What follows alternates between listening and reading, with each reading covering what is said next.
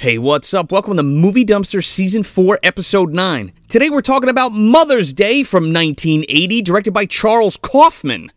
I'm Joe Lascola. I'm Sean O'Rourke. I'm Connor Sergeant Kabuki Man McGraw. And I'm Josh Schafer. Welcome to the dumpster.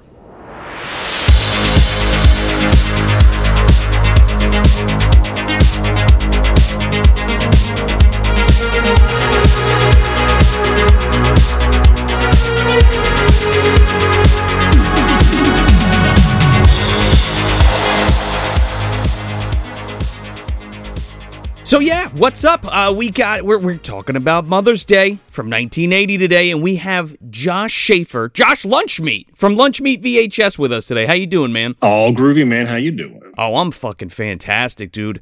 Um, so so what so what's cooking? Um, I mean, we know who you are, and I'm sure a lot of people listening know who you are. But can you do us a favor and tell the folks that don't know who you are what you do, and and uh, all the mystifying fantasticness of Lunchmeat VHS. wow, that's quite an intro. Thank you. well, I run lunchmeatvhs.com and Lunchmeat Magazine. Um, it is your number one destination for the appreciation, celebration, and preservation of video store and VHS culture. Um, pretty much a catch-all for everything VHS. Um, been doing it for what did I say earlier, like 14 years now. Yeah, 14 years, long time. Yeah, time flies, man times they do fly. yeah, I mean, yeah, just been doing VHS culture forever. You know, got got a magazine, got a website. You know, done VHS releases, T-shirts, anything VHS culture. We're doing it. So yeah, that's fucking sick, dude. And you also had a you also had a few releases recently, right? You did Action uh, USA on VHS. You just dropped. Yeah, that was the second press of it. Just came out yesterday, but this time we did a really rad uh, officially licensed T-shirt, first one ever for Action USA, which we're very excited about because that movie just rules. Oh yeah, yeah, and um, yeah, we just did that one. We just did the last blockbuster on VHS, and oh man, that was a, a wild trip. Jeez. Yeah, we've been doing it, doing a bunch of VHS releases for years. So keeping it going. Yeah, hell yeah, man. Uh, are you? I don't know if you want to talk about it just yet, but I think you did tease it. Uh, you teamed up with Gorgon to re-release House of the Devil on VHS. Yeah, we just did that one too. Yeah, that was really fun. Um, just did a limited run of that one because I it was one of the first fresh VHS, one of the first new VHS that I remember seeing back in the day. And hell yeah, man! Wanted to bring it back to VHS because I think it's a really cool fit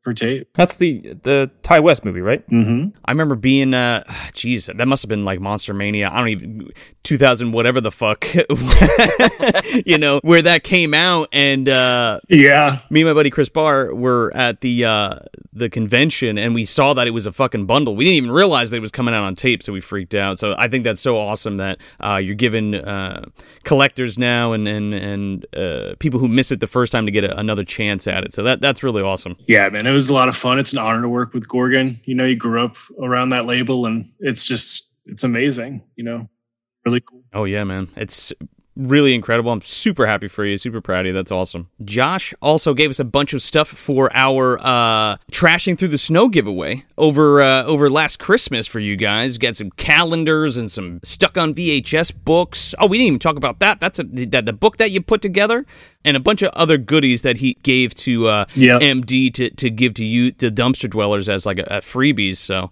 um so that was fucking sweet too. But yeah, you teamed up with Mondo and you did and you released um uh Stuck on VHS, a book about VHS uh, labels and like rental stickers, correct? That's right. and it's also that's awesome too. no, yeah, it was it was a lot of fun, man. I mean, uh, I worked with Jack Lawrence on that, and it was a concept that uh, was working with for a little while, and it, was cool. And um, I'm glad that Mondo wanted to do it, that Alamo wanted to do it, and it kind of just lucked out. You know, I was just sitting there talking with because uh, I was working for Alamo at the time. I no longer do, but uh, at the time I was running their video store, Video Vortex, and uh, a couple of the Mondo people were there in the bar, hanging out, and I was telling about the concept for the book, and they're like, "That sounds great. We want to do it." And I was like, "Really?" and they're like, "Yeah." We do. So uh, Jackie and I kind of just uh, Jackie did a ton of work on that book. It was a complete collaboration, and, and we're just thrilled that people received it. And you know, it's kind of a wacky idea at first, you know, and um, but I really think it's important to to preserve all of those stickers because it preserves the video stores, it preserves you know a vibe, like the the languages, and you know just all the crazy ephemera you know that existed in sticker form on old rental tapes. You know what I mean? Absolutely cool to be able to take a freeze frame of that kind of culture and share it with people. Oh hell yeah, dude! And it, it's just like pure warm, uh, cozy blanket nostalgia reading that thing. Well, that's what I like to hear.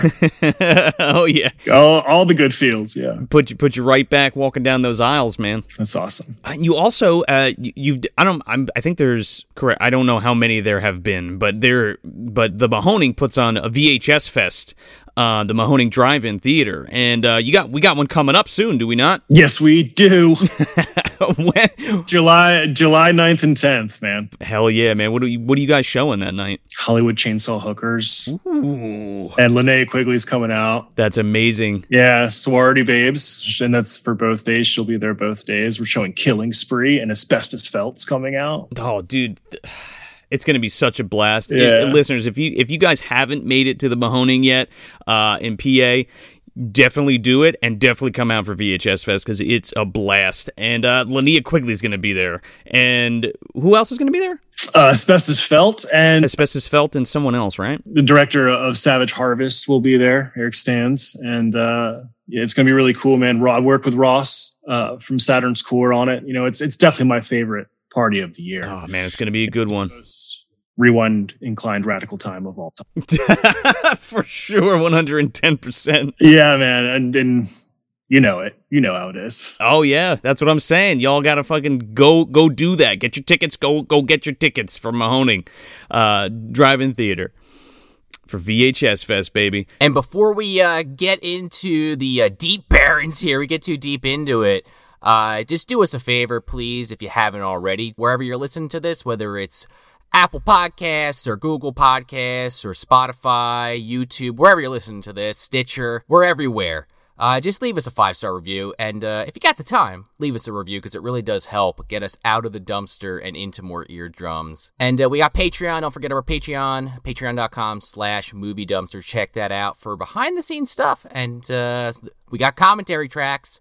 So uh, check that out, please, for five and ten dollar tiers. But yeah, today we're talking about Mother's Day. So if, if as our guest, would you be so inclined, rewind inclined, to uh, there you go. plot crunch this, brother? Okay, so three college best friends reunite on a camping trip and are terrorized by backwoods buffoons and their batshit crazy mother. Bingo. I didn't know we were watching Wrong Turn.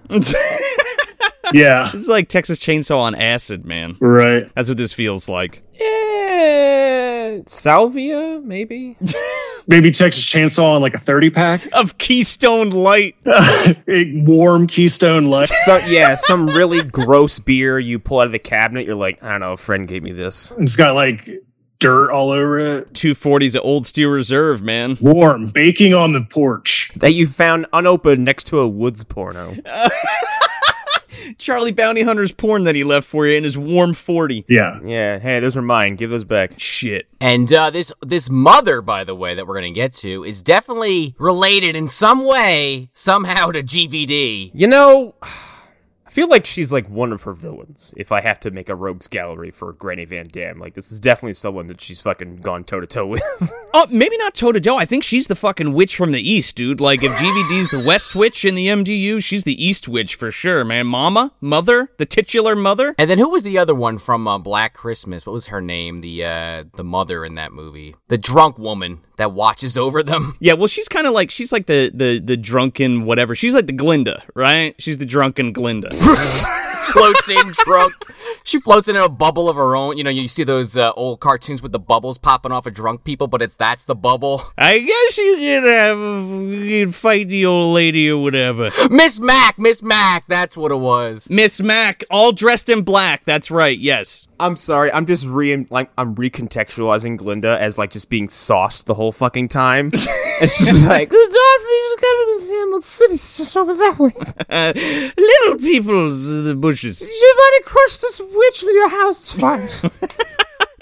So, I want to talk a little bit about uh, just kind of just in generally. This is directed by Charles Kaufman, who is the the brother of good old Uncle Lloyd Kaufman, founder of Troma. Um, him and Michael Herz founded Troma, and this is part of the Troma catalog, but it wasn't originally released by Troma, which is kind of uh, strange to me. Um, I believe uh, Saga Saga Film uh, released this uh, theatrically when it came out in 1980 and then it doesn't get picked up for video until 1983, uh, where media releases it first, and then I believe the rights flip over to Video Treasures in 88 and they do a release then. Right. Yeah, that's so funny because the first VHS tape I bought of Mother's Day was uh, not neither of those. Yeah, that's crazy. Um, yeah, I got the BFV, which apparently is probably a bootleg, but um, you know, so there. That I think that one's from '88, maybe. So I'd have, I have to check the box, but yeah. So this does get brought back into the Troma catalog, but doesn't get released uh, under the Troma banner until 2000. I think, on DVD. And then uh, and then it flips to Anchor Bay and they pick it up and they release it in, in 2012. I don't know, but I have a Troma VHS release of Mother's Day for sure. Yeah, they did. They did put it out though, right? W- was that like in the '90s when it was like the Troma Classic, or um, where it had like Troma's like banner on top of it? What is it called again? Yeah, that's definitely it. Yeah, yeah. I don't know where you were going with it, Joe, but did you know there was a remake of this movie that came out in 2010? Oh my god. Yeah, there sure is. It's got Frank Grillo, doesn't it? Because I think I watched this and fucking hated it. Well, guess who directed it?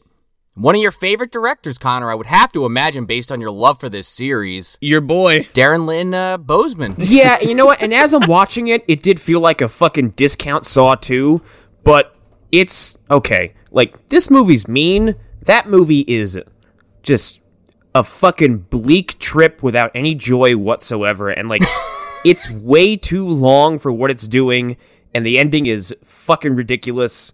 Um, it's just, it's a 90 minute cruelty reel. I, I detested that movie. I also I watched it like a week after a very significant like perspective changing development. I was like, wow, this is just nasty and I fucking hate it. And now you get to uh, talk about the original. Here's the thing, I had no fucking clue and when I sat down today I was like, wait a second, did I watch this 2 weeks ago? I was like, no, that's on Tubi. That's a different movie altogether. This is on Shudder. They're two different, totally different things. Ugh. So you so you watched it last week? Jesus Christ. The remake? No, a few weeks ago. Oh, why? honestly, what I I do Tubi roulette, where like I just pick something and then I just let it play because I'll be doing something on the computer, or like I'll, I'll like whatever, I'll, I'll clean it or something, and then it kind of just came on after something else, and so I was like, hey, what the fuck is this? Because I've seen this poster for this like everywhere, and so I I saw Frank Grillo looking very baby faced and not at all threatening. I was like. Okay, you have my curiosity because why is he not dressed like the Punisher and doing Punisher things? Because he's always who I wanted as the Punisher um, or just being, you know, generally aggressive and yelling at Captain America. I, I think I know what really happened. Connor saw the schedule. He said, hey, we're doing Mother's Day in like a month. Eh, I think I might as well watch it now. Fuck it. And then by the time it was over, it's like, I don't think that was the right movie. I wish I could take credit for being that much of a good planner, but that's not at all what happened. It's more like just me stumbling face first into something like I always do. Apparently, it has nothing. It's like super loosely based on this film. I've never seen it. It's a it's a home invasion movie first of all, and it's like a house party happening with like like I said, Frank Grillo's there. There's a couple other actors I recognize in it. Um, and uh, it's two bank robbers who are brothers, or three bank robbers. There's three brothers this time. One's wounded, and like they just like shack up in this this like house for I don't know to recover, you know, to hide. And they just take them all hostage, and like one brother's like he's just psychotic and rapey, and everyone's like, "Stop doing that!" Blah blah. Uh, the one's more level-headed. Oh, uh, Iceman from X Men's in it too. That's right. So they kind of hold this party hostage, and they make someone there. It's Iceman actually, uh, who's a doctor, like take care of the brother. And then when things start getting out of hand, they call Mother to the house, who then shows up to like, I don't know, like Lay down the law. manage everything. Yeah, she's like she shows up as like a fucking district manager. She's like, all right, well, let me just figure this out real quick. The fuck out of here! What are you, Mama Fratelli? Get the fuck out of here! Yeah, that's what it feels like. And then after that, it's just like, let's see how many different ways we can make you watch uh, th- these despicable people murder one of these completely innocent people. And like they'll build up a protagonist and then immediately murder them. Oh, subvert your expectations. It's not very good. I hated it. So yeah. so so by the way, just side note, I think Spiral comes out next week as as this recording drops, does it not? this movie has my curiosity just like all over the place. Oh my god, ripe review? Could be. We'll see. So anyway, uh, so yeah, Charles Kaufman directed this film, but he's also a writer, um, and he wrote a bunch of um, the original Dennis the Menace cartoon episodes and a couple of the real Ghostbusters episodes, which I thought was pretty interesting. Huh. Remember that fucking show? Remember the De- Dennis the Menace cartoon? Yeah, remember the one when he uh, raped Mr. Wilson, and I remember the episode of uh, Wait, what? the real Ghostbusters when Slimer was really bending somebody over. This is a very weird movie, I guess is the word I would use. It's one of the original video nasties, man. I, I could see why. This was the first time I ever saw it. Like, I kind of knew what I was going into because of just over the years, we kind of talked about maybe doing this movie and then never really pulled the trigger on it. And then also with Joe Bob's Drive In doing it, you know, you see pictures on Twitter, people tweeting about it and shit. Yeah, I actually missed that episode of it. So, and by the way, I just want to put a put a pin in that. Uh, this episode was scheduled before that episode came out, so I just want to tell you that you know we're doing this because we wanted to do it. Yeah, I thought that was so funny that it, I, you asked me a, a movie and I was like Mother's Day, and then two days later it comes on Joe Bob. It's funny. It's just more of the more of the prophecy, dude. Every time we say shit, it happens. exactly. I was thinking the same thing, Joe. just like taming the T Rex gore cut. We did that. I'm. I will accept no other explanation. So, uh, so yeah, what do you what do you guys say? You want to get into this? Let's do it. Well, we kick it off first with this like hippie couple at this fucking uh like R- Ron L. Hubbard fucking like camp. this guy Ernie giving a speech. this guy is like just one pair of sunglasses away from like everyone. Let's move to a place I call Jonestown. Oh man, drink that Kool Aid. Drink that ego because it was EGO Ernie growth opportunity. Well, it's supposed to be ego, but yeah, Yeah, Lego my ego. Lego my ego. Ego, ego. I don't like these uh, kinds of uh, uh, people. These these self-proclaimed empowerment dudes. Uh, I think they're just kind of scam artists. In case you didn't notice, this movie's mostly satire. So Yeah, I don't think Charles Kaufman liked them either. So. Yeah, uh, I also thought for a hot second, like as the camera's kind of zooming in, and- zo- zooming in, uh, zooming in on him, it's like kind of coming to focus. I'm like, is that Rhodes from Day of the Dead? That would be great if you start screaming at everybody right now. He says some shit like he's like a motivational speaker for people. And he's like, "Don't if you leave here, don't you start thinking when you walk out that door because then you'll doubt yourself. And you know what? You already know everything there is to know. So don't you dare doubt yourself. You go out there and you you, you just be a fucking asshole to everybody that you that you meet because you know what you're talking about. Okay? All right, great. Kiss the motherfucker next to you and say that you know, good job or whatever He's like, you're all graduates now. of the ego program. Joe, you didn't talk in circles for nearly as long as he did. Okay, you're being way too concise. We don't have that much time, Connor. so then uh, these hippie like people are walking out and you see them talking to this old woman with a fucking neck brace on. Beatrice Pons, uh, or she's credited as Rose Ross in this movie, but she's the uh, titular mother. Oh yeah, and uh, I knew that going in just based on the poster and the little bit I knew about it. But uh, I'm sitting there like, okay, so they're kind of playing this angle where she's luring people in. Yeah, I was immediately hooked because I was like, okay, yeah, where are we going with this? she's great. And this is a little like deceiving because it kind of sets up the fact where like, oh, it's Mother's Day, and like, oh, is she the main killer, or or what's the deal? Right. And I guess she does lure. I guess they have to lure people sometimes because they're so remote. Anyway, I love how these uh, people that go with her because they she offers them a ride. They basically look like they're about to kidnap and like steal her money. yeah. The guy in the back seat's like pulling a rope out from under his shirt. there's some really good like gags where like he they go to like they're gonna steal the car, but he's like he's like all right, you know, coaxing the chick in the front seat, and she ends up like turning on the fucking radio instead of stealing the car. He's like, oh thanks, I, I can't live without my music. Yeah, but they po- he he pokes that in, in the uh, in the beginning too. Is like because they are doing the role reversal. Like who's who's the killer here? Yeah, He's like, "Hey, lady, you like music?" And she's like, "Sure, sure." All he wanted was just to hear some music.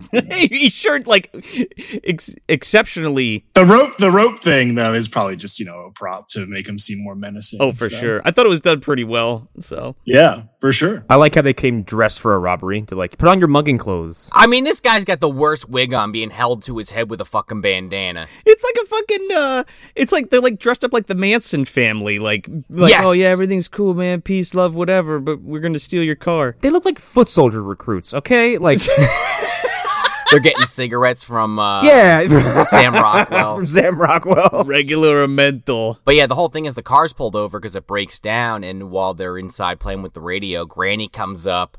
Well, actually, Granny doesn't. I forgot. It's uh, her kids, and one of them has an axe and cuts the guy's fucking head off. Oh, dude, he machetes this guy through the fucking window and takes this guy's head off in the back seat. It's fucking sick. I love I love this scene. It's so good. Uh, this is the first instance where one of these two will demonstrate what I what I perceive as fucking superhuman strength because he swings in this dude from like four inches away from outside of the car into the car and just lops his fucking head off. I'm like, wow, his fucking the strength in his arms must be incredible. Yeah, I mean, did you not see the serial killer training camp that's happening? Yeah.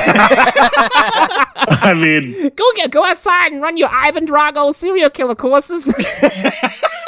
Yeah, mom's coming home with the ego pamphlets, handing them to the boys, like, read up, boys, read up. yeah. They're like backwoods hillbilly mutants, but they're also wise guys, right? Well, they're in New Jersey. They're in the fucking Pine Barrens. Yeah.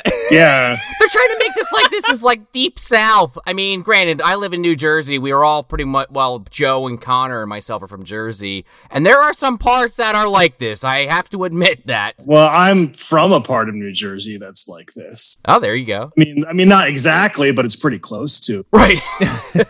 Every single one of us lived by, lived in an area where you can walk for 10 minutes and find something like this, okay? Maybe 20 minutes, but okay, yeah. It's a lot more lush than the, than the Pine Barrens, I would say, though, in Jersey. well, this is the Deep Barrens, which by the way sounds like a fucking Bloodborne area. Like You're going to Deep Barrens, ain't ya? It's got a death curse. Oh my god, when we get to that part. But uh, this this girl that's in the front seat with this like straw colored hair, she kind of looks like a poor man's Lady Gaga. she she gets ripped out of the car, and then you know the smaller of the two uh, goes to rape her.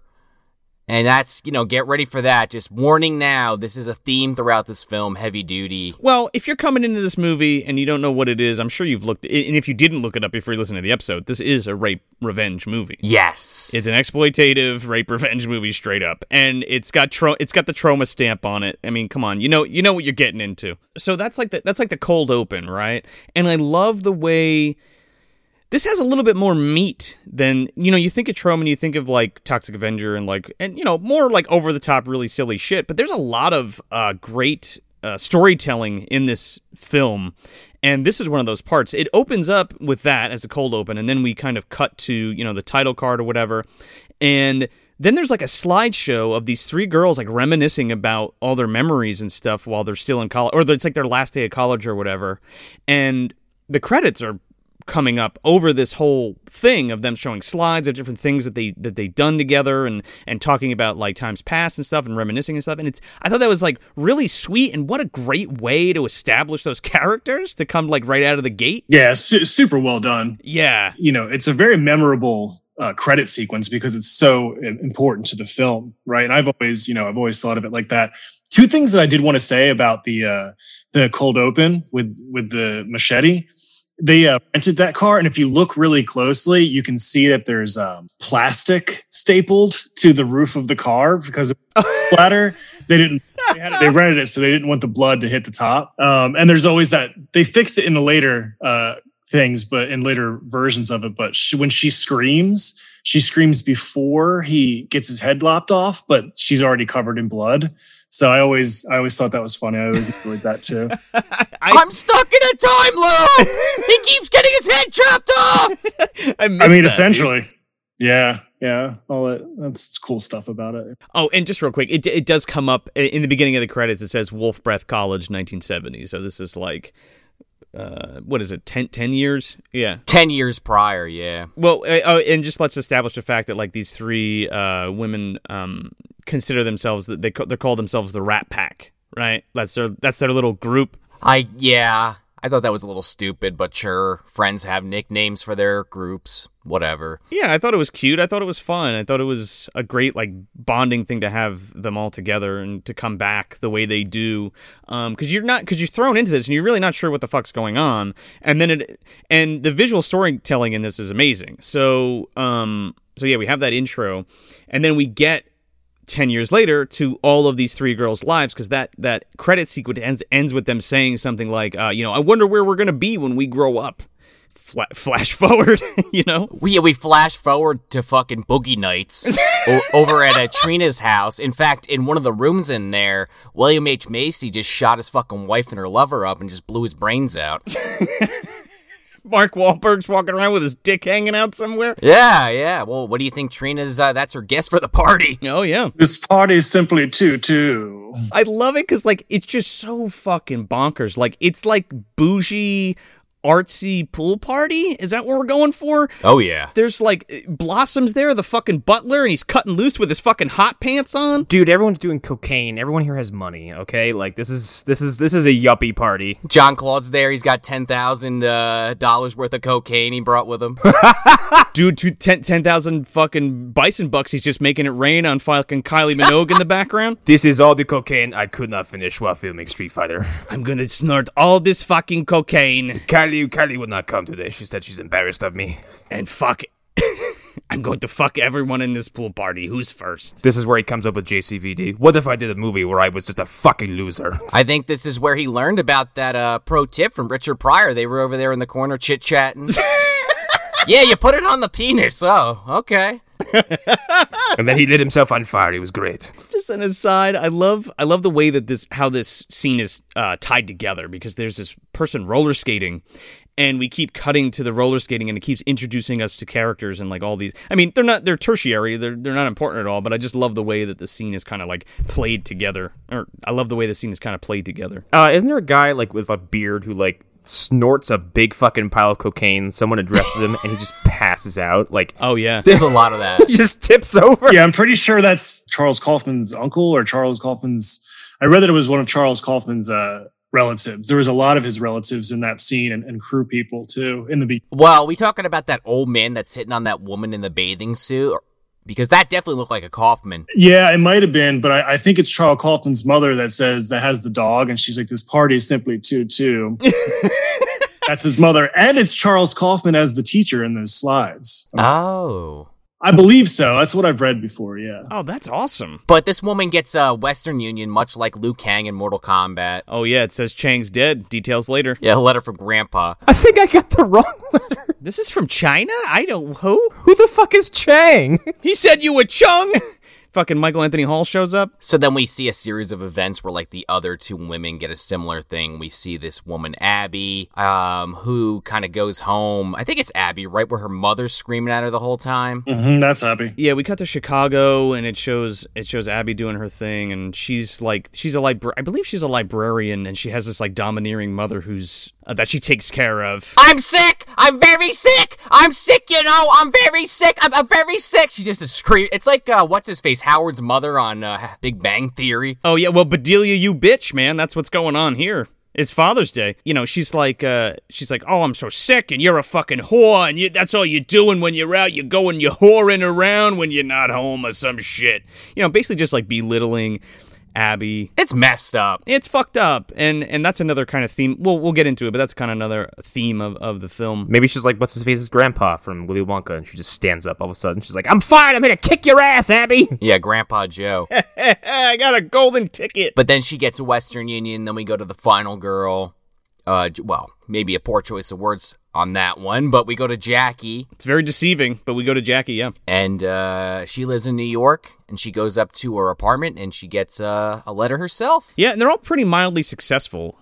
Um, at, at, at whatever they're doing. She does have this this bum ass boyfriend, this hanger on, Oh fuck this guy, man. stealing money out of her purse and then using like a rolled up twenty to snort coke. A fifty, and then he fucking pockets it. He sticks it like in its crotch. You know, there's just there's too much art in me. You know, I can't go get a nine to five job because I'm a piece of shit. Oh, this is the, oh, oh, it's hard being a diva. Yeah, oh yeah, Yeah, he also introduces himself by walking up behind Jackie, uh, like grabbing her around the waist and covering her mouth and just holding her in the air for 30 seconds. I'm like, done, out, get the fuck out. Like, that's how you greet people? it's supposed to be like a fake out, but the way that he handles her is just so like, what are you doing, man? yeah. It's like, dude, you didn't even think about that. You're like, wouldn't this be funny? And uh, so she packs up and she fucking leaves and, and leaves the scumbag behind. And she, once she's walking at the door, she like she's like, "I love you," and he's just like, "Yeah, whatever's. Have a good time. Bye." Take it easy. I love me too. Yeah.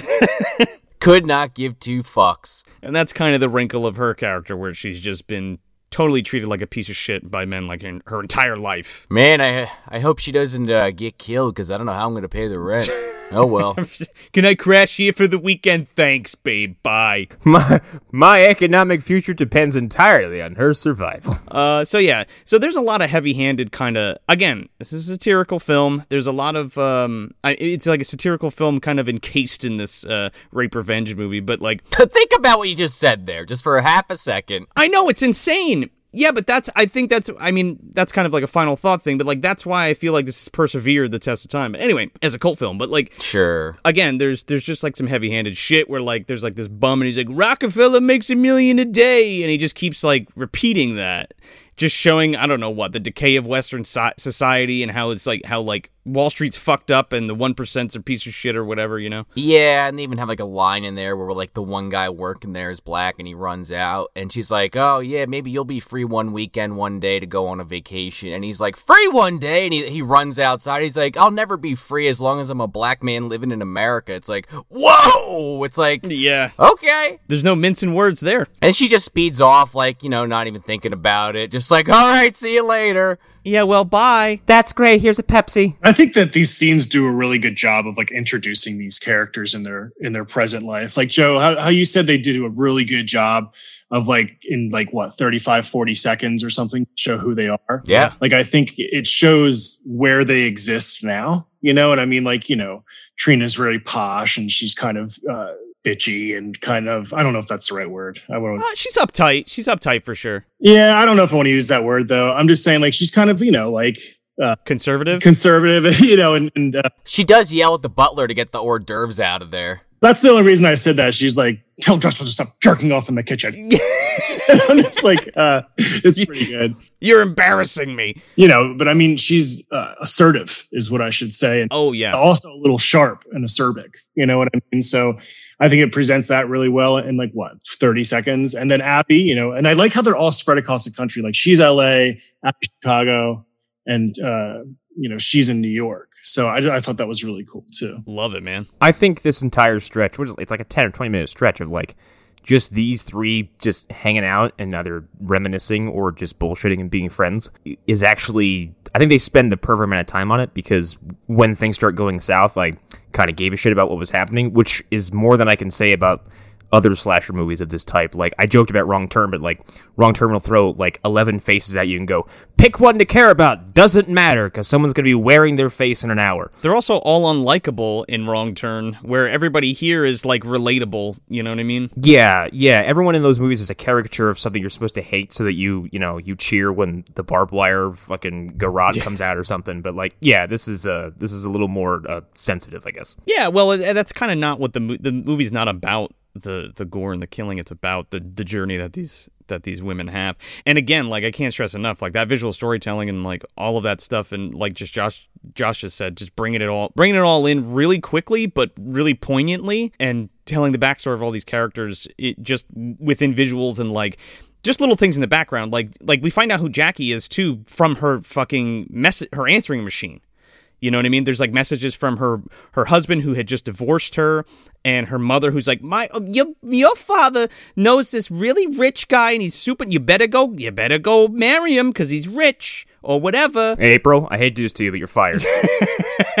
so then they uh, they get picked up by Jackie, and uh, they start going on their way, and uh, they stop on their trip. You know, somewhere else in New Jersey, out in the deep, uh, deep, deep, deep, deep south of New Jersey, I guess. And uh, they stop at this convenience store and they act like a bunch of chuckle fucks and just like fuck this guy's store up. They're wearing like bags over their head. Wa- okay, so Jackie goes into the store first to talk to this guy who has just finished uh, slicing his finger with a knife. That's a good little like like sh- horror shock, right? Like I remember I first saw that and like even still, and just like it's brutal. You're like, ugh. Well, it's gross to look at because he's not really trying to treat the wound. He's just standing there with this like rag over it and it's dripping all over. Yeah.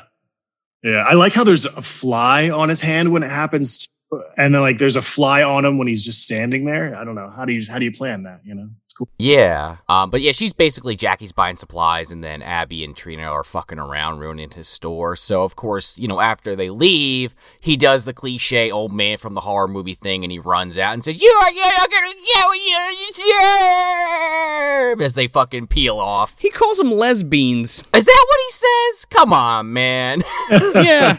Yeah, He's like, you, you lesbians are gonna go die in the Pine Barrens because you knocked all my shit over in my fucking store. Did you know how long it took me to stack those fucking potatoes? And then he tells him that it has a death curse, and then he served a uh, and then he served a notice for being sued by uh, you know Paramount. I, I again, this is another another great thing. Like this, this movie isn't slow per se, but like it really puts you in tune with these characters and kind of like what they're about and all their personalities and stuff. Um, and like Connor said before, I think it's a testament to like giving a shit about them later. So Jackie has like these bags over their head and they're walking through the fucking woods to get to like Hidden Lake or some shit.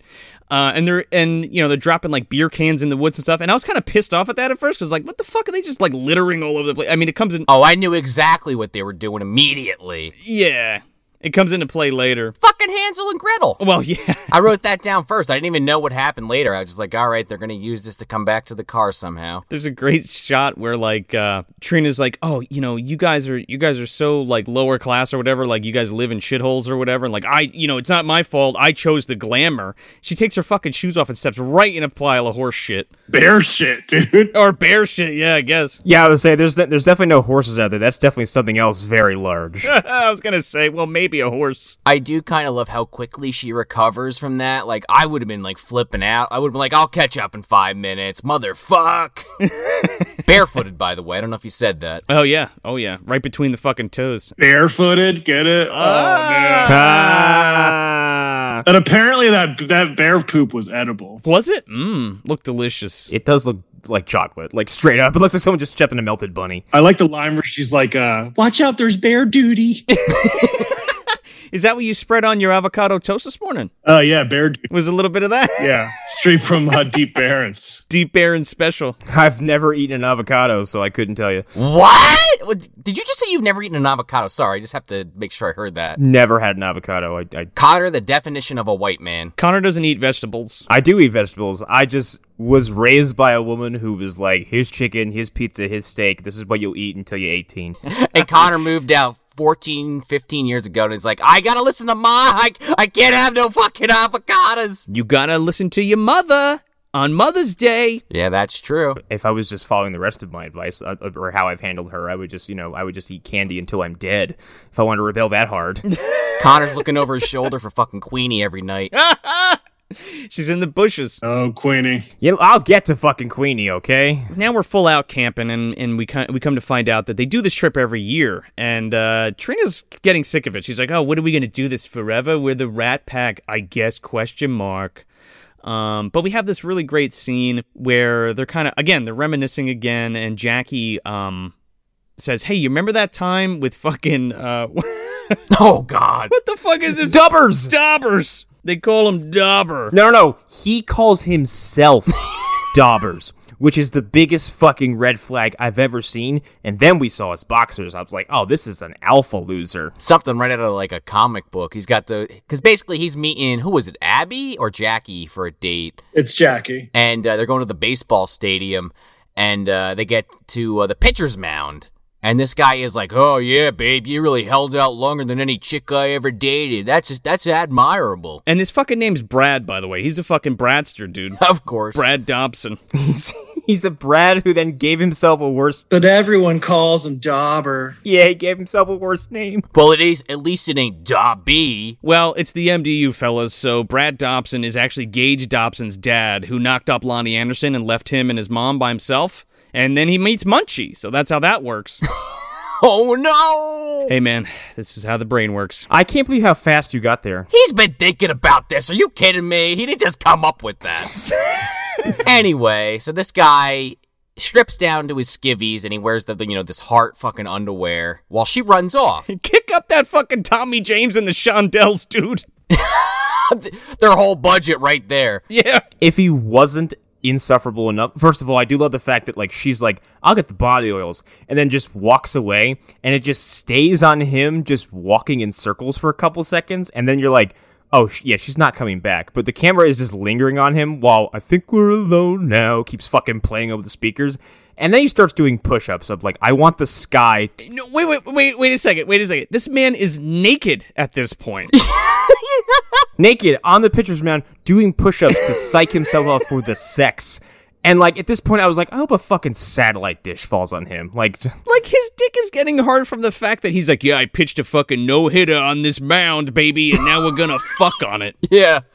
And uh, they turn the lights on in the stadium, and they Trina yells into the microphone like a baseball announcer. Like I can't even do it justice, but basically like, "Oh, he's running for the he's running for the hills. He's running for the outfield. Oh, look at him!" Uh, this piece of shit, Brad Dobson. You know, it's such it's like one of the greatest burns ever. The thing is, like nobody's even around to see it, but they see it, and that's enough. You know what I mean? Yeah, yeah. All the fucking lights come up on the stadium, and they and they burn them. And this is kind of the thing where you know Trina and Abby have always been there for Jackie and always had Jackie's back and always kind of uh, protected her.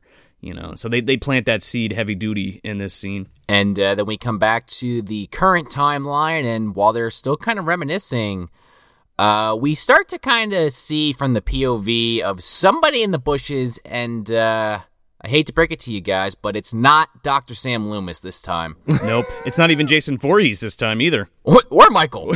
I mean, he's got that heavy breathing, but it is not Michael Myers. But it's just a tease this time because we go to like uh, the next day and they're just kind of like hanging out camping. There's like a skinny dipping scene, but it's not like egregious. It's like, you know, three chicks hanging out, going swimming, Yeah, no, definitely. and they go fishing and stuff. And I just want to note the fishing part too, because Jackie and Abby are kind of freaked out by the fish and don't know what to do with it. And then Trina, who, the least likely one you'd think of, gets up, unhooks the fucking hook from the fish's mouth, and then cleans it and cooks it for dinner that night. That's a really well cleaned fish. Really Yeah, well-cleaned man. Fish. Goddamn trout. It looks like Heathcliff fucking put it in his mouth and pulled out the bones. She just very well may have. she does that. She's like, "Ah."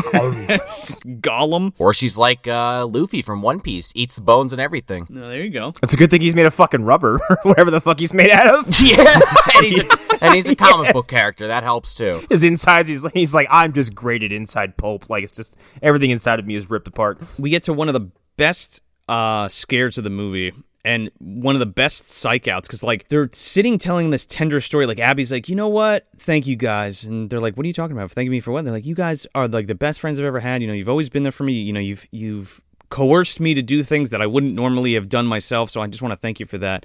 And jackie goes to retort like tenderly and out of fucking nowhere fucking uh ike and uh Adley. Adley. I'm I wanted to stop for a second because Adley can easily become Abby in two seconds, you know. Ah, yeah. So Ike and Adley jump out of the fucking bushes and just stuff these women into their sleeping bags and drag them to the fucking Texas Chainsaw Massacre house. One of them is dragging two pillowcases, one in each hand. And again, I was like, is he a mutant? Like, how is he doing this? Dude, serial killer training camp. Yeah, man. Hell yeah, yeah. Again, he's getting those ego uh, booklets from the fucking town meeting. Toxie wasn't the first mutant from New Jersey, man. It was this guy. And Ma, Ma brought him into the world. Is this like a uh, uh, uh, a body melt situation where you have some fucking farm in the middle of nowhere producing this fucking super chemical, and then it just and then it gets out into public and makes toxie? It could be, man. Uh, uh, don't worry, when he mentioned Mama Fratelli earlier, I was immediately thinking of that body melt episode. Go listen to that for context from last year. so they so they bring the, the girls into the house and they go see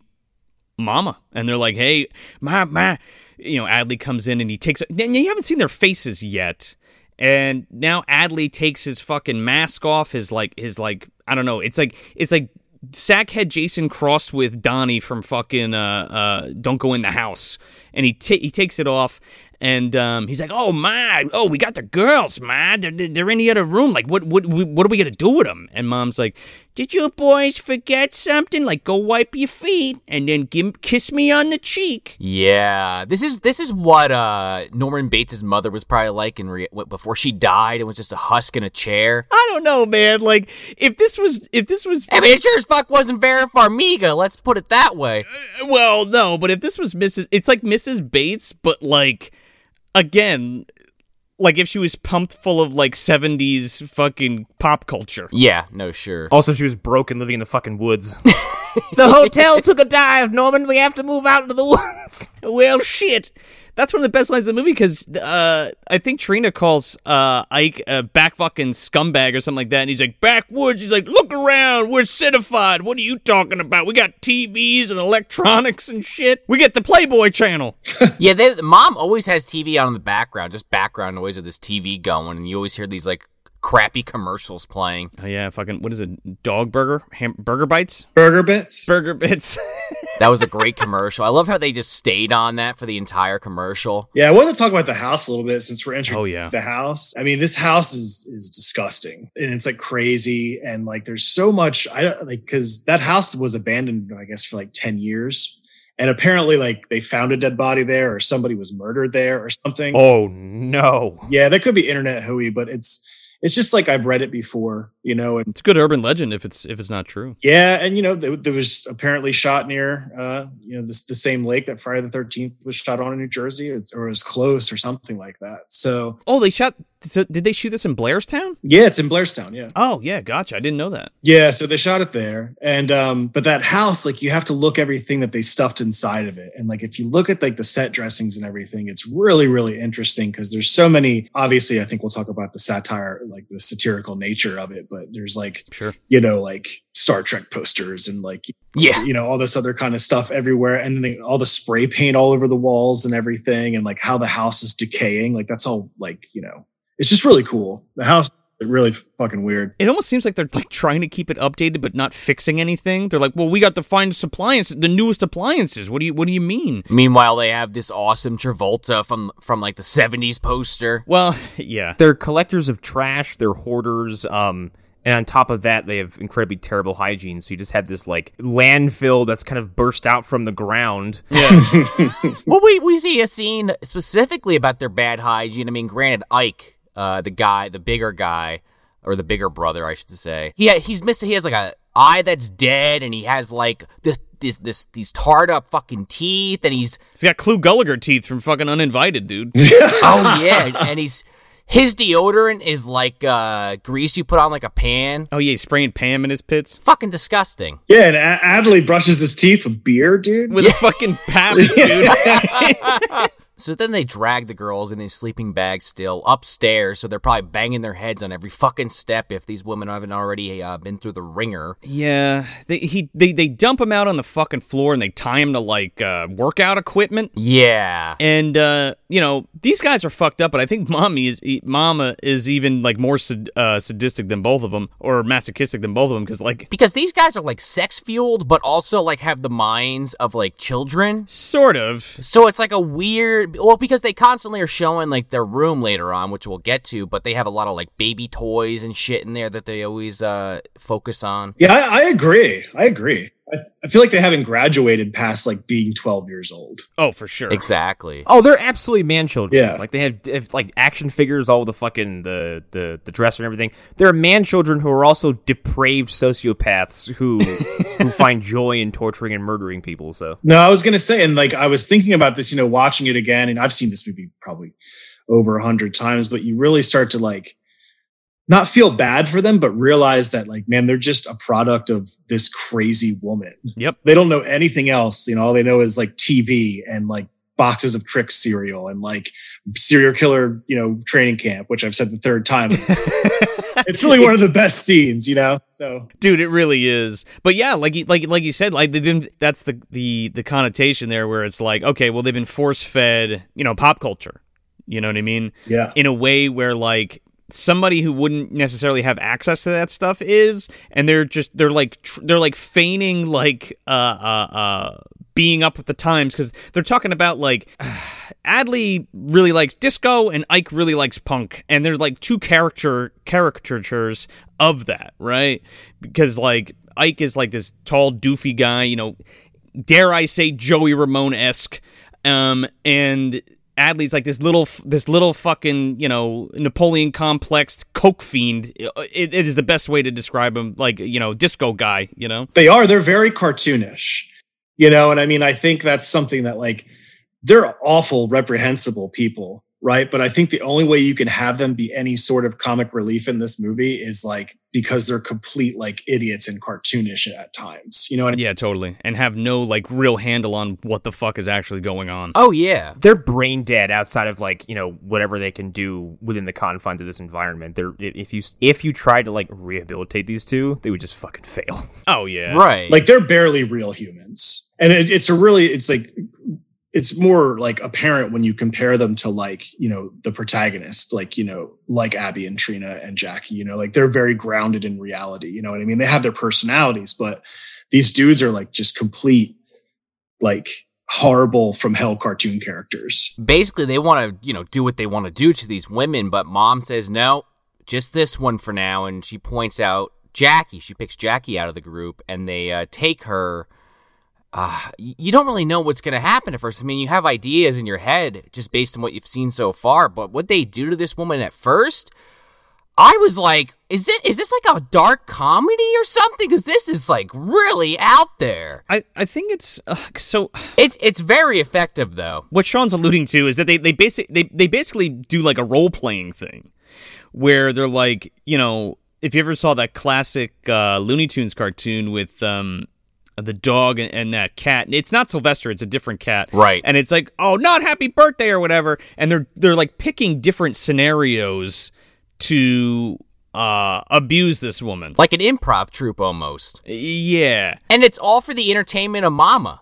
because she's directing and watching it, making sure they're doing it right, training them. Yeah, they, they pull a bench out like they're outside now on the front lawn. It's literally called the park bench. Can we do the park bench? Right. And like Adley's like walking a fake fucking dog and puts on a French accent. He's like, "Oh, Fifi, don't piss on that man's leg or whatever." And they like set her up on the bench like reading a a, a, a magazine and Ike's like picking up trash or some shit. And then they put it on for a little while, and then they immediately break and start like trying to rape her. And Mama tells them to stop because they did something wrong. Like one of them didn't hold her arms down or some shit. And they're like, all right, fuck it, you know, let's start again. And they and they choose a different one to do. I mean, I think it exemplifies like the depravity and madness that's happening in this house. Yeah, no, totally. I mean, and like it really has this weird comical bend to it, and that's what makes it kind of an uncomfortable, you know, exploitation film. It makes it really effective, is because like you know some people can just say like, oh, this is total trash, but like there's like a lot going on in this movie. Oh, absolutely, 110%. It definitely makes me think of Texas Chainsaw first, but then, you know, even though it came after this, House of a Thousand Corpses, which again is also riff, riffing on Texas Chainsaw. It's like it makes me think of that whole kind of thing where it's like this is fucked up already, but now that this woman's like smiling and shit, and like you know you could they keep cutting to the friends hearing this happening, and just the woman's face. It's just like there's so many things hitting you at once. It's like oh my god. It's also a thing where like they learned this from television, right? Like they saw this somewhere and they're kind of like reenacting it to like add I don't know what another sick layer to like rather than just being like all right we're gonna rape her and leave her like we're gonna do this whole bit. You know what I mean? It's all for their mama. Yeah, well, yeah, that too. yeah, I mean that's like that's the thing is she's the art the ultimate villain in this because she is just this absolutely like batshit like horrible person. Yeah, her her kids are her right and left hands for committing these fucking yeah awful things. Because like you said, Josh, it is all for her. This is all just a show for her. This is how she's fucking spends her time. Yeah, and like brainwashing them and, and kind of you know getting them to do her bidding, if you will. And it is a gross power move because like they're your kids. Um, I gotta say, when the Polaroids came out, I kind of disengaged for a few minutes because I was just I had to. It, it, was too much. I was like, okay, it's tough, dude. But again, like it's that thing that adds to it. Uh, you know, you're supposed to feel with these characters, and these people are exploiting them. You know what I mean? I agree, though. It is revolting. Yeah, no, uh, absolutely. It, it does get uncomfortable, you know, and I think like a lot, you know, exploitation films do that. That's kind of the, the point. They're only for certain kinds of you know people, so They also, uh, just real quick, and then we can kind of move on from the scene, but uh, they put her in a Shirley Temple dress. And they uh, they hand her like a Raggedy Ann doll, and I just uh, am going to use this opportunity of this horrifying uh, moment in the film to mention that I'm going to be on talking about tapes next week, uh, as of the release of this episode covering The Conjuring, and my correlation to that is that the Annabelle doll uh, was originally supposed to be was originally a Raggedy Ann doll, and uh, that there's my plug. Go go check out Hack the Movies on YouTube. So, um, How do how do you get from rape to Raggedy Ann in three steps? Sean will tell you. just rewind and listen again. we'll we'll just yep, there you go. So this is the first mention of Queenie we get because mom's like, oh, make sure you bolt that door. You know, they finish with Jack and they're like, make sure you bolt that door because fucking Queenie's out on the prowl. And you're like, who the fuck is Queenie? Which then adds another entire new dimension to this movie. I was convinced this was just some kind of thing she was saying because she's nuts and he wants her, she wants her kids to always be doting on her. But then that last frame of the movie that we'll get to at the end happens. Well, yeah, I feel like that was uh, some kind of weird. Well, we'll talk about it. Yeah, it's uh, yeah. But yeah, they start talking about Queenie here, and my initial reaction was like, "No, n- no, no, no. You have splaining to do." And the movie's like, "Forget that shit. Move on." Yeah, but that's like a big that's a big crux that she uses to control these guys. Like yeah, yeah. She so Queenie is like this boogeyman that well, boogie woman, boogie lady, boogie girl. boogie woogie woo, yeah. You just hear in the uh, distance. It's GVD.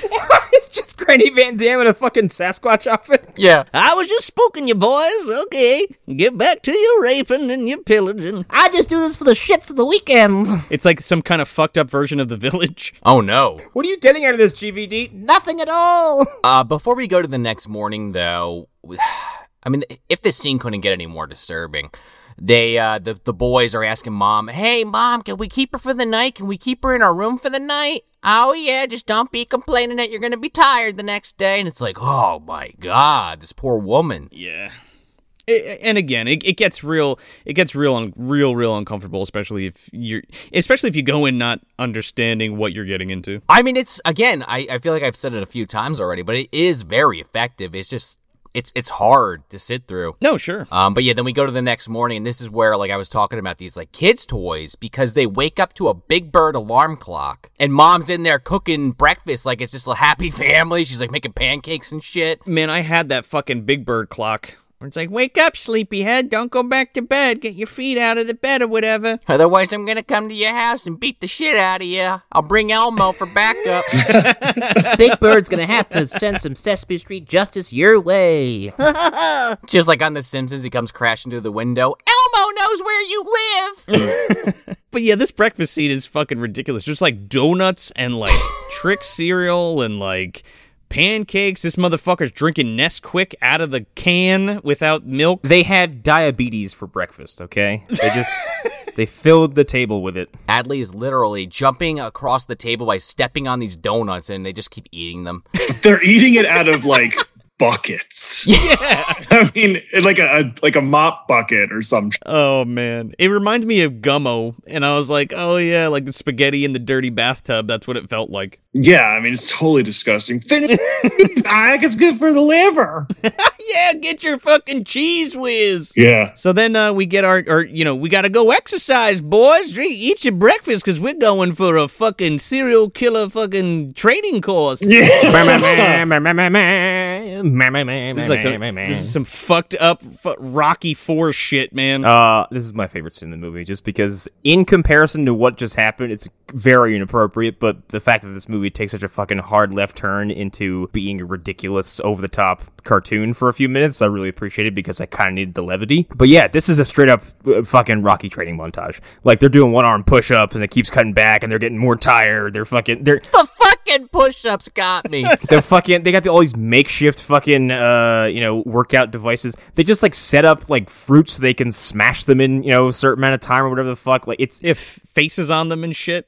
yeah it like josh said it it, it is a serial killer a serial killer training facility like it's ridiculous I love the music in this scene too. well, it, it's just basically a Rocky. Yeah, total like sub subpar rock, yeah, subpar Rocky ripoff. Like And Ma sitting there with her fucking clipboard, like, yeah, very good, very good. She's blowing the whistle. She's taking fucking Ivan Drago stats on the fucking uh uh uh. the bag. No, no, no. The the you know the the treadmill. I fucking forgot there's a heavy bag. They keep cutting back to me. Yeah, they're like stabbing sacks of potatoes and shit. My favorite part is when she's like, "Now get the big one." I can. Oh, yeah. It's just this watermelon. And I don't know if you guys noticed. I don't know if it's if it's like a goof or what, but there are nails in that park bench, and I gu- Yes. so I guess it would help the melons pop when when you know when he hit them or when he threw them down. So I don't know what Yeah. it's for, but I noticed that. Yeah. That's an old Gallagher trick they implemented there. Yeah.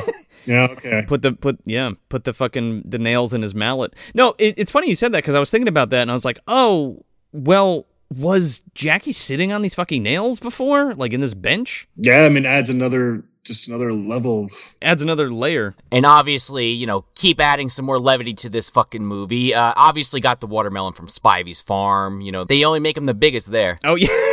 I make them big with my magical manure. Oh my god. Fucking Mama GVD and, and Spivey are having a menage a trois after this with their fucking giant vegetables. Ew. Mm. What a gross idea.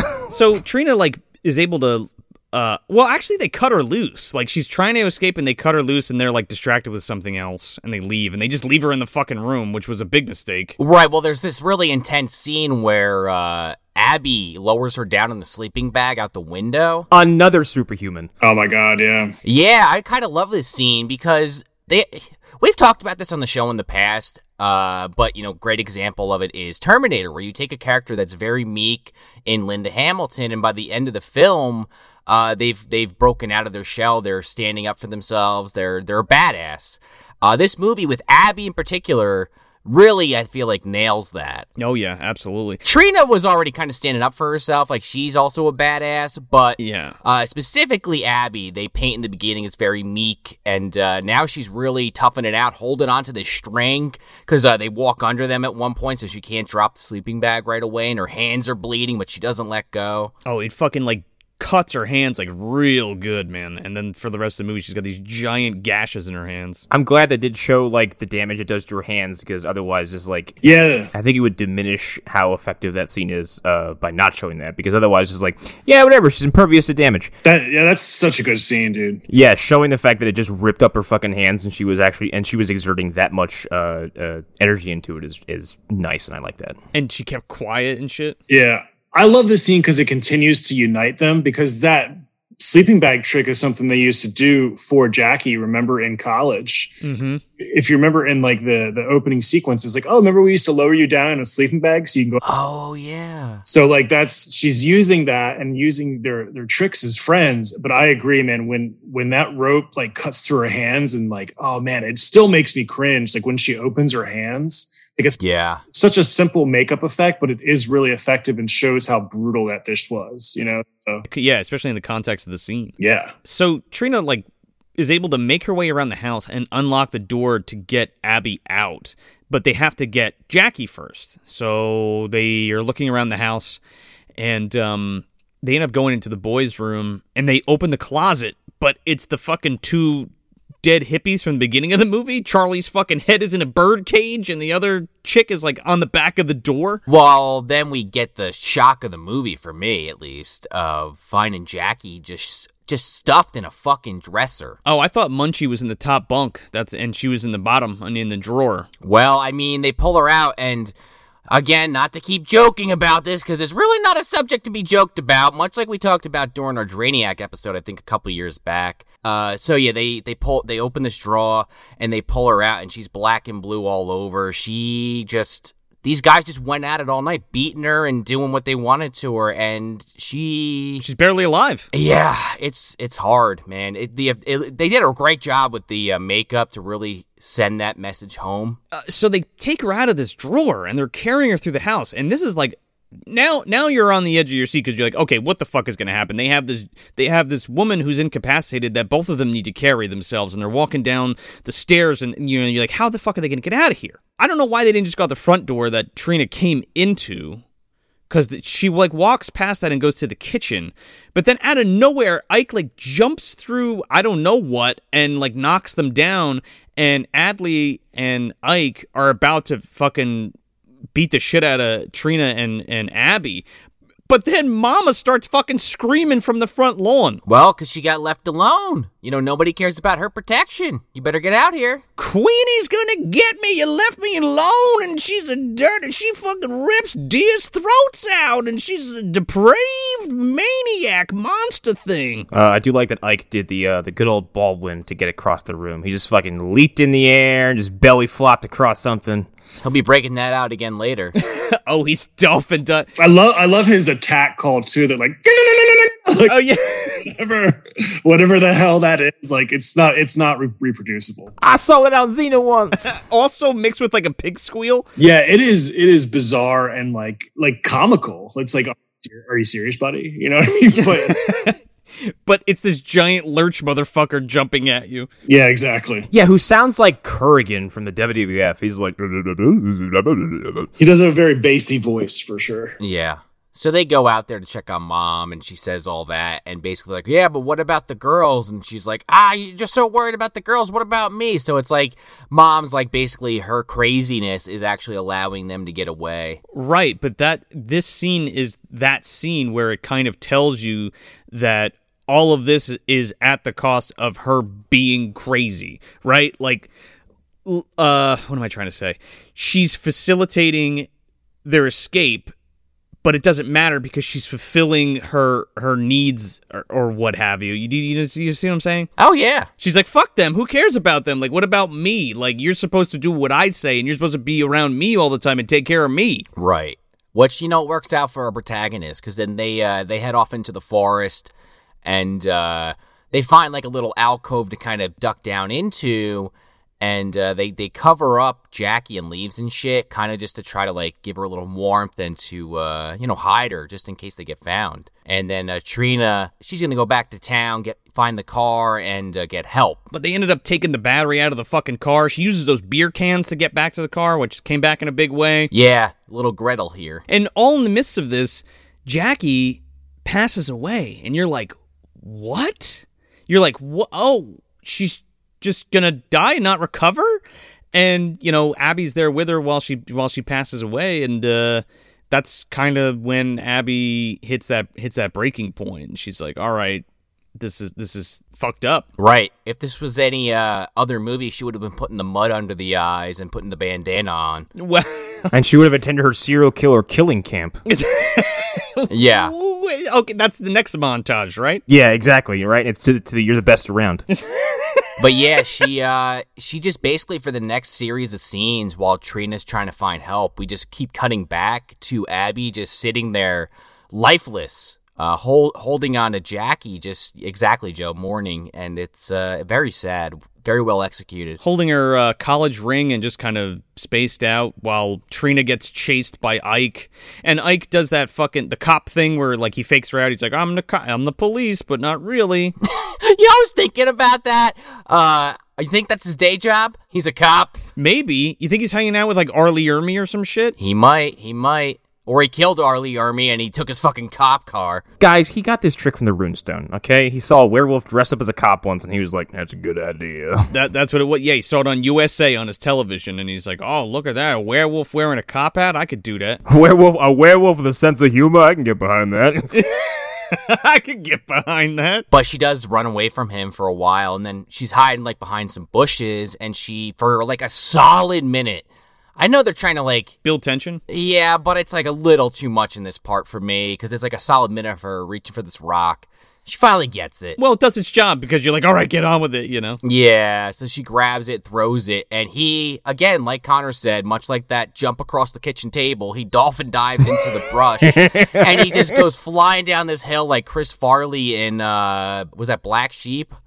and uh, he's he's go he's flying down, flipping around like ah, like tumbling down this fucking hill. it's a great wide shot of like this dude just just eating shit. And it's like it's one of those stunts where it's like, yeah, this guy just tossed himself down a hill. Like Well, yeah. Yeah, like Petey Wheatstraw, except he wasn't buck naked this time. Imagine whacking your dick on like a rock on the way down or something. Even fully clothed. dude, I can't imagine it, like the the risks involved just hurling yourself down like some kind of like rugged terrain in the fucking dark with like low budget film lights around you. It's like, what if something happens? Then it happens. Down you go. Well, hopefully it doesn't. See ya. Hopefully you don't hopefully you don't crash for manhood on that rock down there. We get a fucking full Queenie lore dump here because we cut back to the house and Adley's playing fucking I don't know what uh Baccarat with fucking mom. Uh, backgammon, I think, act. Backgammon, that's what it is. For Baccarat, excuse me. They're, they're in there playing B.A. Baracus. I don't know what the fuck they were doing. Burt Hey, Baccarat is a real uh, game. It is, isn't it? Yeah. Anyway, backgammon, and then she's like, "Isn't this great? You're hanging out with your with your mom. We're watching Letterman or whatever, and here you go." And he's like, "I want to be out chasing the womans." Next, we're gonna break out the Chinese checkers. Damn, Sean, I can't believe how in tune you I was with you in that joke. But you got there first. yeah, she's breaking out the Chinese checkers. They're gonna play a little uh, uh, Stratego, play some categories. It's gonna be a long night. some, some Yahtzee, just lots of bland party games. Boggle, yeah. So yeah, we get the the Lord Dumba Queenie, and she's and he's like, you know, I want to because the whole thing is like he wants to go out and chase the, the girls with Ike, and he's like, and she's like, no, that's Ike's job. You got to stay here with your mother and hang out with me because of Queenie or whatever. And he's like, you know, Ike says that you just tell us that Queenie's out there because you don't want us to leave you. And she's like, you're a piece of shit. What are you talking about? How fucking dare you? he actually says Grandma said that she's not real. I'm like, Grandma, wait, where where the hell's Grandma? Where's this Grandma character? well, he says Grandma told me that she shot Queenie and cut her ear off. And he has the ear that she cut off. you never see this ear ever again. He's like, look, I got the ear. And she's like, that's bullshit. Put it away. yeah, but that ear is so important to you because it helps you identify Queenie. Yes. True. But it doesn't help mom's case. you know what I mean? No, it doesn't. It doesn't at all. Mom's like, oh, you know, she broke my neck when I was a baby in the crib. That's why I wear this brace forever. I guess. Or something. And she's like, yeah, that's true, but grandma killed her. And he's like, she's like, no, she she set her free. She's still out there. Just think about that for a second, though. I'm in a neck brace for life. Uh, I, honestly, it's because you live in the woods and you live off the grid. Like, you could probably get that fixed, like, maybe like five decades ago. I mean, at, at this point, like, God knows what's happened to the bones in her neck if that's true. If she's just been wearing a neck brace, like, for 50 fucking years. Like, if she takes that thing off, she's probably not be able to turn her fucking head. It's just like jello in there. Oh man, it's like death becomes her. The fact that the neck brace was just there and, like, it only got brought up a few times, my brain was going to the wildest places. Like, what if they just take that off and her head just rolls off?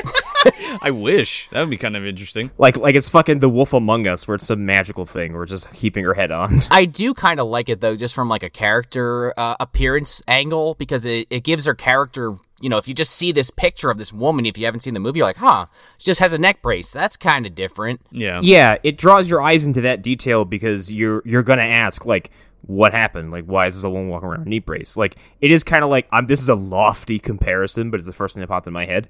Uh, in Fury Road, like Max has a knee brace and he has a limp, but they never dwell on it, and you're just like, oh, this dude's been fucked up by the wasteland. So yeah, it's visual storytelling. Yeah, well, baby Sasquatch broke her neck in the crib, so that's her excuse.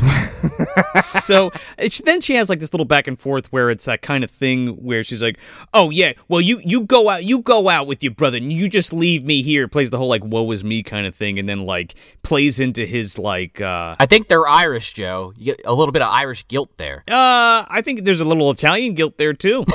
a, a little New Jersey guilt, let's say. Yeah, I have no concept of Italian guilt, so that's a foreign concept to me. it's the same thing. Yeah.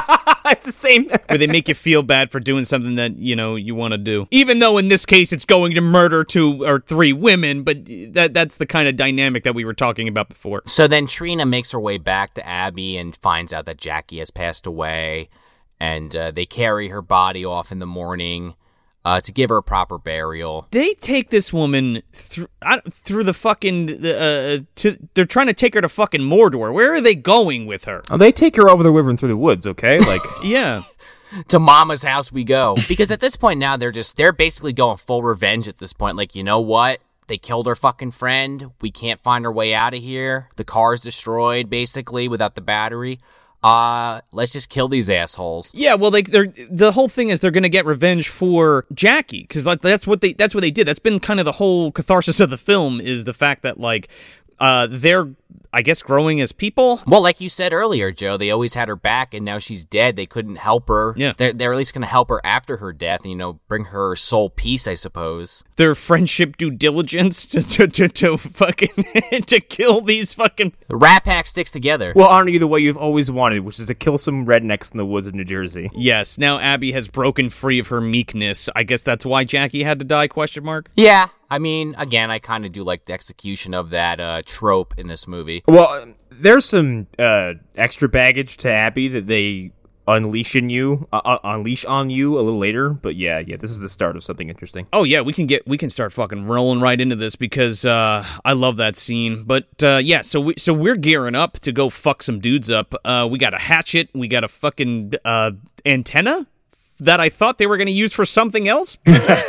but yeah, they go to break into the house and uh or uh okay, let me preface that with the fact of like that there's a quick scene between Ike and Mama and uh and Adley where they had where well there there it is again. It's that kind of thing where like you know he'd let his mother down and, and you know his mother's like not speaking to him and like making him feel like shit. Now again in the context they're talking about killing these women but like put anything else in there. Like uh you know you, you got a b on your report card instead of an a. You know what i mean?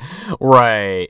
But it's funny too because even though they are talking about these grim things, Joe, uh, they're in this like five by five foot fucking room, and she's saying, it's a basement "Yeah," she's like, "Adley, you tell your brother this," and then she says it, and then he starts trying to relay it, but he's a moron, so he keeps like forgetting what she just said. He's like, "Mom, I can't do this." you never want to experience shit like that because it's really f- i mean that's fucked up I, I, I again uh, josh i brought it up before like you kind of feel for these for these guys albeit you know they are horrible people but like they are a product of this woman you know Yeah, no, agreed. Yeah, and they're completely dependent on her. exactly And, and I think that's what speaks to it is that you were right. You could put anything in that situation, and you see this like just they just want to please their mother, and even though it's completely and like just awful and depraved and, and insane, it's like that's all they exist for. They only exist to to make her happy, you know. And it's it's just it's, it's powerful, I guess. right yeah well if they deviate from that they, they're they're scorned for it you know what i mean? You can't be your own person or do your own thing. You have to do what i tell you to do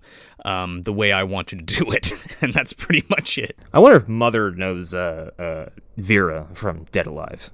No one will love you like your mother. So anyway, this is the big climax where they fuck these dudes up. Oh my god, she fucking marves this guy, but it actually does damage. Now, it's not as satisfying as I'd like it to be, but it's fine. They're, they're like unlocking the door to get in, and uh, and Adley like hears them coming in, and Adley goes to open the door and attack uh, Trina, and fucking Abby from the back stabs him through the neck with a fucking antenna from the car, and it comes out the front. Yep. Trina takes this fucking claw hammer and jams it into his balls, and there's this blood everywhere. He gets the fucking business end of a hammer in the testicles. It's a fucking hatchet, guys. It's a small hand axe. Oh, I thought it was a hammer. Oh, okay. No, it's a small hand axe. Well, either way, he's never, uh, he's not doing anything with anything downstairs ever again. The best part is the end where like she stu- she uh Abby like jumps on top of him and starts stuffing like cloth into his mouth to suffocate him. Oh, yeah. And, and it takes a little while. This is a really interesting death to me, and I think it's really uh, you know there's a lot going. There's some layers going on there. If it, yeah. it's necessarily there, but I mean, obviously they they essentially castrate this guy because of the sexual violence that he he did to their friend. You know what I mean? And I think like that speaks to me. I think that's there. And I mean, it's it's definitely the way you know a good way for him to die. And at the end, it's like they stood, they shove these galls in his mouth, but that's what they did to them in the when they captured them too. So you have to remember that, and I think it's really fitting. It- yeah, it's they're returning the depowerment that they got from these two. They're, they're, they're it's you know it's the it's the thirty hours of pain from the crow. Like everything you just gave, but you gave us, we're going to give back to you tenfold. Exactly, And that you know that double entendre of totally. I, if you even want. I mean, you could make that correlation with like uh, oral sex or whatever, but like he's yeah Yeah, and I think it, it's forced. I like it. Yeah, for sure. It's a good death for him. So then they're outside. Uh, they're, I think they're trying to move his body, and Ike just fucking like suicide dives out of window into them. He does the call again. He does. Yeah, And then he's like, My baby brother! You killed my brother, you dirty rat. You- I'm the last of the rat pack now! Oh, wait, that was you guys. What? Anyway, you need to die now. We're the crap pack. I'm sorry. the Shat Pack. Uh, so he he he starts choking Trina to death. yeah, and Abby, what does she grab? Like some like cleaning fluid or some shit? Drano. She dumps powdered Drano down this fucking dude's mouth. Uh, it's pretty cool. I love that. Uh, whenever this happens in a horror film, it always has the same exact effect. And it doesn't matter what it is. Someone will grab like rat poison, Drano, some kind of like powdered, flaky chemical substance, and like it, it's like a volcano with fucking vinegar and like baking soda. Like they just pour it in the throat. They're like, ah, da, da, da, da," and then just instantly just volcanic eruptions of blood. It must have been her grandmother's Drano because it didn't work. Yeah, exactly. he runs back into the house after them, and they end up getting into a struggle, and they smash a fucking television on his head. and then he gets up and writhes about for a while. and they like they electrocute him to death. You think he's dead or whatever, but then uh, you know he grabs Trina, and she ends up fucking child's play toing him because she grabs this electric knife off the counter and just stabs the living shit out of this guy. Oh yeah, he gets what's coming to him. Which is, you know, now that I say that out loud, that's what the old man was saying to them as they were leaving his shop that they're going to get with what's deserved and it's kind of like no, I mean one of them unfortunately it did uh, on some level, but these other guys they definitely got their comeuppance. But what what what's that to say? Don't let people walk all over you, or else that's what happens. You get fucking killed by weird people in the woods. Me, uh, yeah, I guess, kind of, right? I mean, I think he was. She's just a, a victim of unfortunate events most of her life. Yes. I mean, I think like this was this was the ultimate uh, misfortune, And then she's just destined to do that, I guess. And her friends were always there to redeem her. Right? That's what she was talking about. She's like, "You guys have always been there for me. I wish you guys were still around in my real life." Right. So now they're going to avenge her death. And like to jump from that back to um, Ike's death, which I think like this might be a stretch, but I have thought about it because we look at consumerism a lot in this movie, right? So when she Yeah. takes the Drano, it's a very obvious shot. Like here's some Drano, like this is Drano, Yeah. And then she runs over and then shoves it down his throat, right? Like consumerism is being shoved down their throat, right? Yeah. I don't know if that's a stretch, but like that's something that happens and that where they got their like literally being fed down their their throat. And then smashing a television on his head that's going to literally fry his brain, Yeah. Right? So the television has fried their brain. So I mean, like I think there's something there. Uh, it's cool. I love these Yeah. videos for these guys. Uh, but this movie ends with uh, them cornering mom, and uh, they're gonna do some evil shit to her as payback. Abby exercises a fucking demon, is what she does. Mm-hmm. Well, yeah. Abby does this trick too because because before in the movie, Jackie like tricks them, like she got stabbed in the back and like goofs on them, and she kind of and Abby does the same thing to to trick mom into thinking that she was stabbed by one of the boys, and she's like, "Hey, you you you got what you deserve from my boys." La, la, la. Took a victory lap way too soon. Oh yeah, because uh, she gets up and Trina's behind her, and they fucking grab her and lasso her to the bed. And Abby suffocates mom, grabs grabs a. It's an. I guess it's like an inflatable pillow, but it's a pair of tits.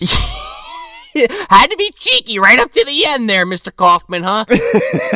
well, my brother said, you know, it'd be kind of funny even though it was fucked up, so I did it. yeah, but that juxtaposed uh, uh, about like Connor just said, like Abby exercising her demons is just like insane. Well, there's also like look how look how doting of a woman this was over her fucking her like I'm sorry, but and this is gross, but who's to say this woman wouldn't try to breastfeed these two fucking assholes? Oh Christ! So then to have like the visual like idea of this woman being suffocated by a pair of inflatable breasts is probably there's probably some weird psychology there. I'm not the one who's really qualified to d- to dissect it too much, but there's something there. I absolutely agree, and I think there is something there. There's a that item was specifically chosen. Yeah, I think it. I, I it just dawned on me now, but like, yeah, it's the smothering from the mothering. Straight up. Yeah, because these these boys are literally still on their mother's teat, like they at her beck and call. And also, it's like again with the consumerism and stuff, it's like a cheap Yeah. toy. I mean, like it's a cheap plastic see-through uh, boob pillow. Like who's going to buy that? You know, I mean, like I mean, these people are because that's what's fed to them, and like it's it's it's really clever. I think it, there's some depth to it that's really cool. Absolutely. So Abby has a complete fucking shutdown, like or a freak out rather. She so she's strangulating Mama with it Bef- before she goes to put the pillow over her face.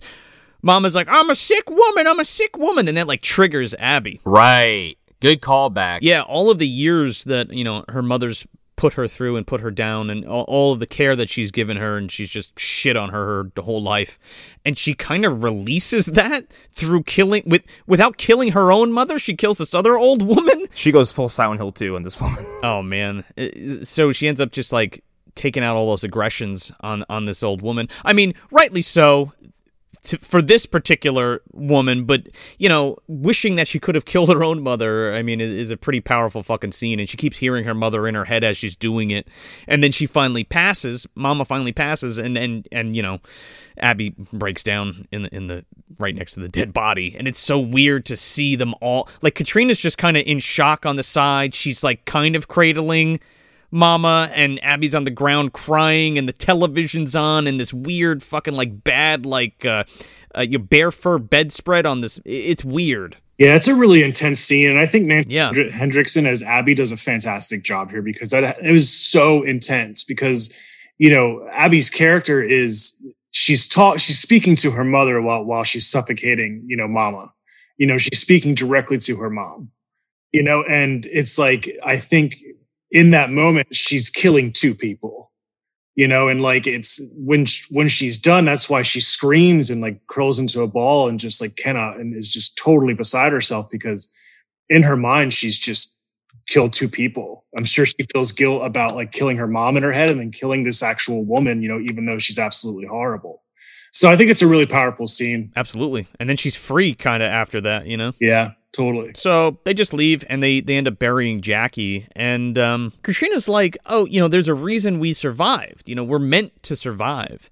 And uh abby's kind of like well what do you mean? And it, it never really gets elaborated on but like because they're survivors question mark. And and the way that Jackie went like sometimes people you know that can't hack it I guess are just you know destined like we just talked about for you know 2 hours Des- destined to not uh uh you know to, to be walked all over and, and get the shit under the stick of life you know Well, it's like that kind of that thing where it's like destiny is a cruel mistress because it's like Jackie just was the one that they picked out of the group. Like it could have been any one of them, and uh, the other two survived, but you know they know it could have been them. and then to cap off all of that and you you know you're and and, and you and you know you're think you're thinking about this and you're like wow that was really deep that's actually a really deep scene and all this stuff and then the fucking sasquatch woman jumps out of the bushes with no with one ear missing the van gogh sasquatch God damn it. Look, I'm all for having a, a separate movie all about Queenie altogether.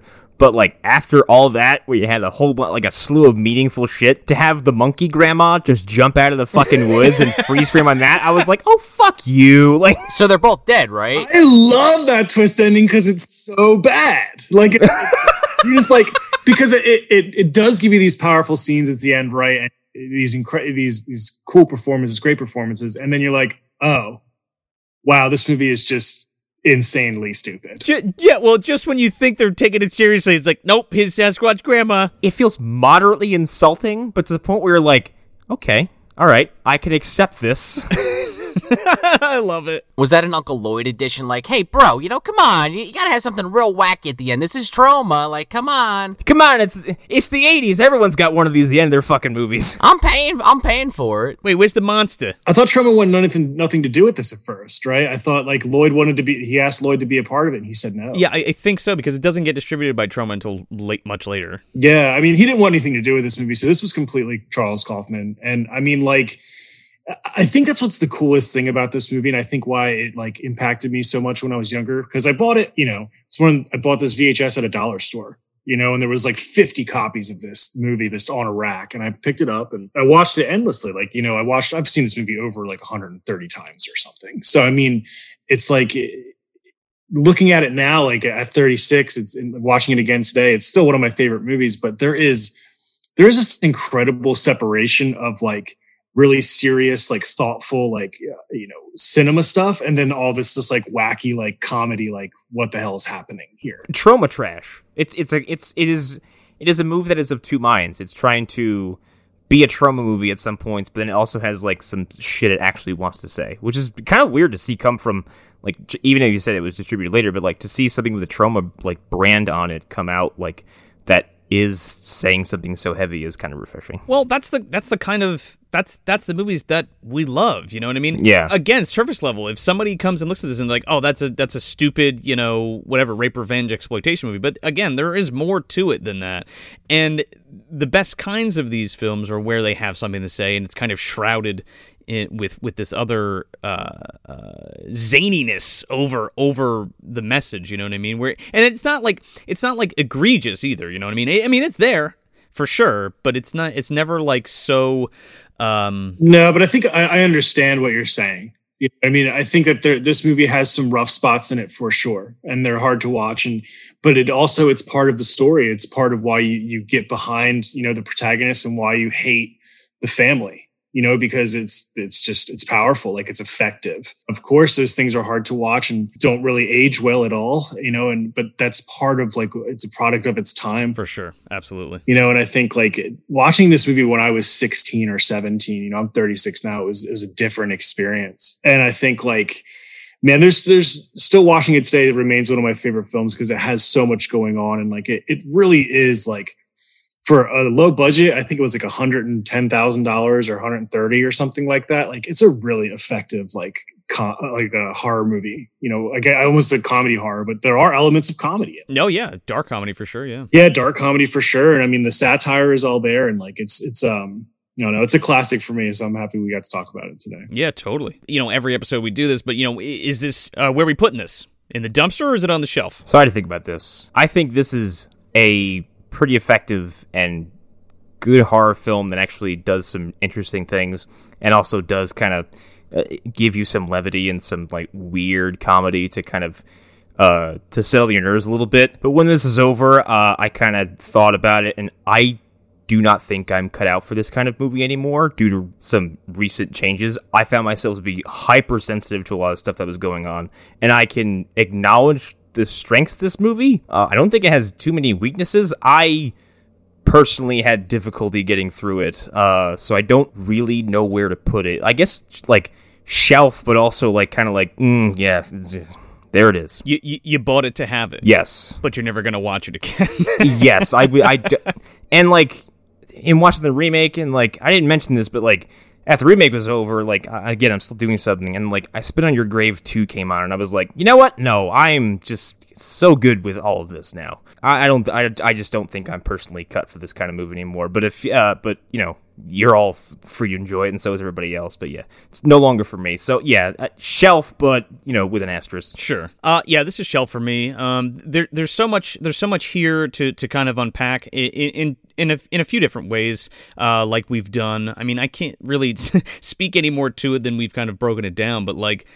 Uh, it, it- it's just one of those. It's one of those classic, you know, '80s gems that really kind of st- st- it stands the test of time Eh, and i think a lot of the subjects that it deals with is are still uh true today i mean even more so jesus um with with with social media and the internet and and accessibility to those things and and uh overindulgence and uh over uh stimulation with all that shit and how it really affects our like everyday lives and kind of how we relate to it and each other. But also it's just it's just a good it's a good uh, revenge romp as well. Um and it's written super well and it's shot actually super well too especially for a low budget flick. Um it has something to say and uh it still says it really well and uh, I, I can't say that uh, some other films like it do or execute it uh, with as much finesse and uh, thought as this film. So yeah, on the shelf for sure. Right next to uh, I Spit on Your Grave. Ah, for me, this was a dumpster movie. I didn't really love this movie. Uh, I like a lot of things about it. Like I like the uh, the general plot and the characters are pretty interesting. It was just like a little bit more intense than I'm willing to really sit to on the regular. Like I like it on some level because it does make the impact of what happens to these people later in the movie like that much stronger. But I think I even talked about this kind of when we did Drainiac, just to reference that again. Uh, it's just like I, anytime there's like rape involved in a movie, it just immediately kind of like it doesn't work for me, and it's just a it's a very sensitive topic, and it's not like I'm sitting over here like necessarily upset because I understand and it's a movie, but it just really takes me out of the whole thing, and uh, you know, the, the thing at the end was just so wacky after this hyper serious film. And it's like, all right, uh, I don't really know what that was. Are, are they going to grab a shotgun and are they going to fight this fucking thing or are they just going to be eviscerated? I guess we'll never know. um, but, you know, with that said, I say dumpster. It's still kind of surface level. You got to move a couple of newspapers. You got to move the Mother's Day cards that people get rid of after a few months. and it's there. You know, if you want to grab it and, and pop it into the old uh, VCR, you could do that no problem. It's gonna have a little baby shit on there, but you could do it. Um, but I think I'm kind of good. So yeah, so uh, so Josh, where can uh, where can everyone find you and Lunch Meat VHS? Yeah, I'm on lunchmeatvhs.com and uh, at lunchmeatvhs on social media. Awesome, man. And uh, by the way, Dumpster Dwellers, uh, keep an eye out because we got some other great stuff coming up for May. Uh, check out that MD guide. Head over to that Instagram and see what we got cooking. Yeah, we'll have another episode later this month with Newt Wallen, uh, member of the Talking About Tapes crew, the Hack the Movies crew. Talking some Son of Dracula, little Ringo Starr. Oh yeah, the the lost uh, rock and roll classic question mark. John Bonham, Ringo Starr, uh, Harry Nilsson. Maybe I'll talk about my sketch idea I've had for years that Joe knows all about about Ringo Starr being the last Beatle. Look forward to that. It's it's a possibility. Yeah. Uh, but thank you for listening, and we love to thank everyone for listening, especially our patrons. So we want to give a shout out to Hunter Davenport, Brennan Lemune, The Autistic Gamer 89, Christopher, Jacob Chavez, Leonardo Roberto Talavera Barocio, I got nothing for that one. Ah, shit. Uh, No Lami. Happy Gor ha- Happy Gorlami Day. yeah, Amanda Tweed, Joe Has a Mustache, Dustin Elkins, Nick Lowry, Serge Murillo, Matt Collins, Lucio Fulci's Butt, Julie Lockwood, Kyle McDonald, Nicholas Walters, Daniel Perhaps, Jacob Fonsbeck, Patrick Farmer, Tony from Hack the Movies, CB Smith, Arlen Harrow, John, Jenna Fryer, CJ Duke, Norman Mata, Laberdita Senorita Rico, Matt Lasky, Ken Smith, and Dustin Connor. Thank you guys all for your support. Damn, that list is getting long, brother. Yeah, may have to start rethinking that, uh, but for the time being, I will keep reading the names until uh, future notice. For sure. Thank you guys so much for listening and supporting the show. And uh, you know, as always, for no money at all, go uh, go give us that five star review on your uh, wherever you get your podcasts. And yeah, we'll catch you later. So that's it. That's Mother's Day from 1980, directed by Charles Kaufman. If you want some more good, bad, and god awful movie goodness, head over to MovieDumpsterPodcast.com and follow us on all of your favorite social media and streaming platforms. You can also head on over to our Patreon page and sign up for the two, five, or ten dollar tiers for monthly exclusive content, or drop by our merch store and grab yourself uh, some non-committal swag. Yeah, and for no money at all, you can leave us a five star review on Apple Podcasts or wherever you get your podcasts to support your favorite show. I'm Joel Escola. I'm Sean O'Rourke. I'm Connor McGraw. And I'm Josh Schafer. Thanks for visiting the dumpster.